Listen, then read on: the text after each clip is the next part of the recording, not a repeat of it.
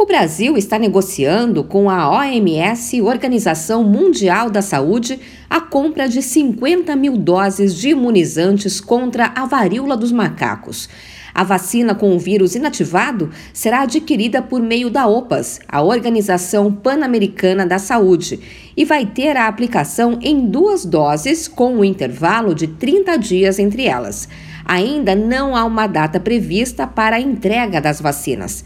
Nesta quinta-feira, o secretário de Vigilância em Saúde, Arnaldo Medeiros, explicou a estratégia para a aquisição dos imunizantes. De imediato, solicitamos a OPAS que fizesse tratativas via fundo estratégico para a aquisição de um conjunto de doses. A região das Américas está comprando, no primeiro momento, cerca de 100 mil doses. Dessas 100 mil doses, 50 mil doses é, foi a solicitação inicial que o Ministério da Saúde fez à, à OPAS.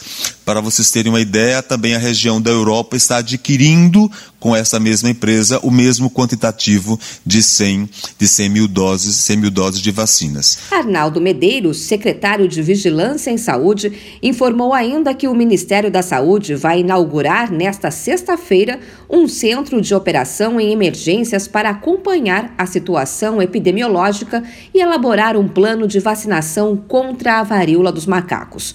Até o momento, o Brasil registra 978 casos confirmados em 15 estados e no Distrito Federal.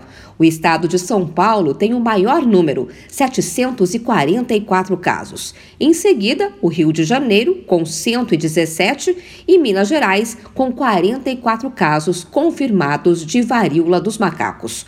De São Paulo, Luciana Yuri.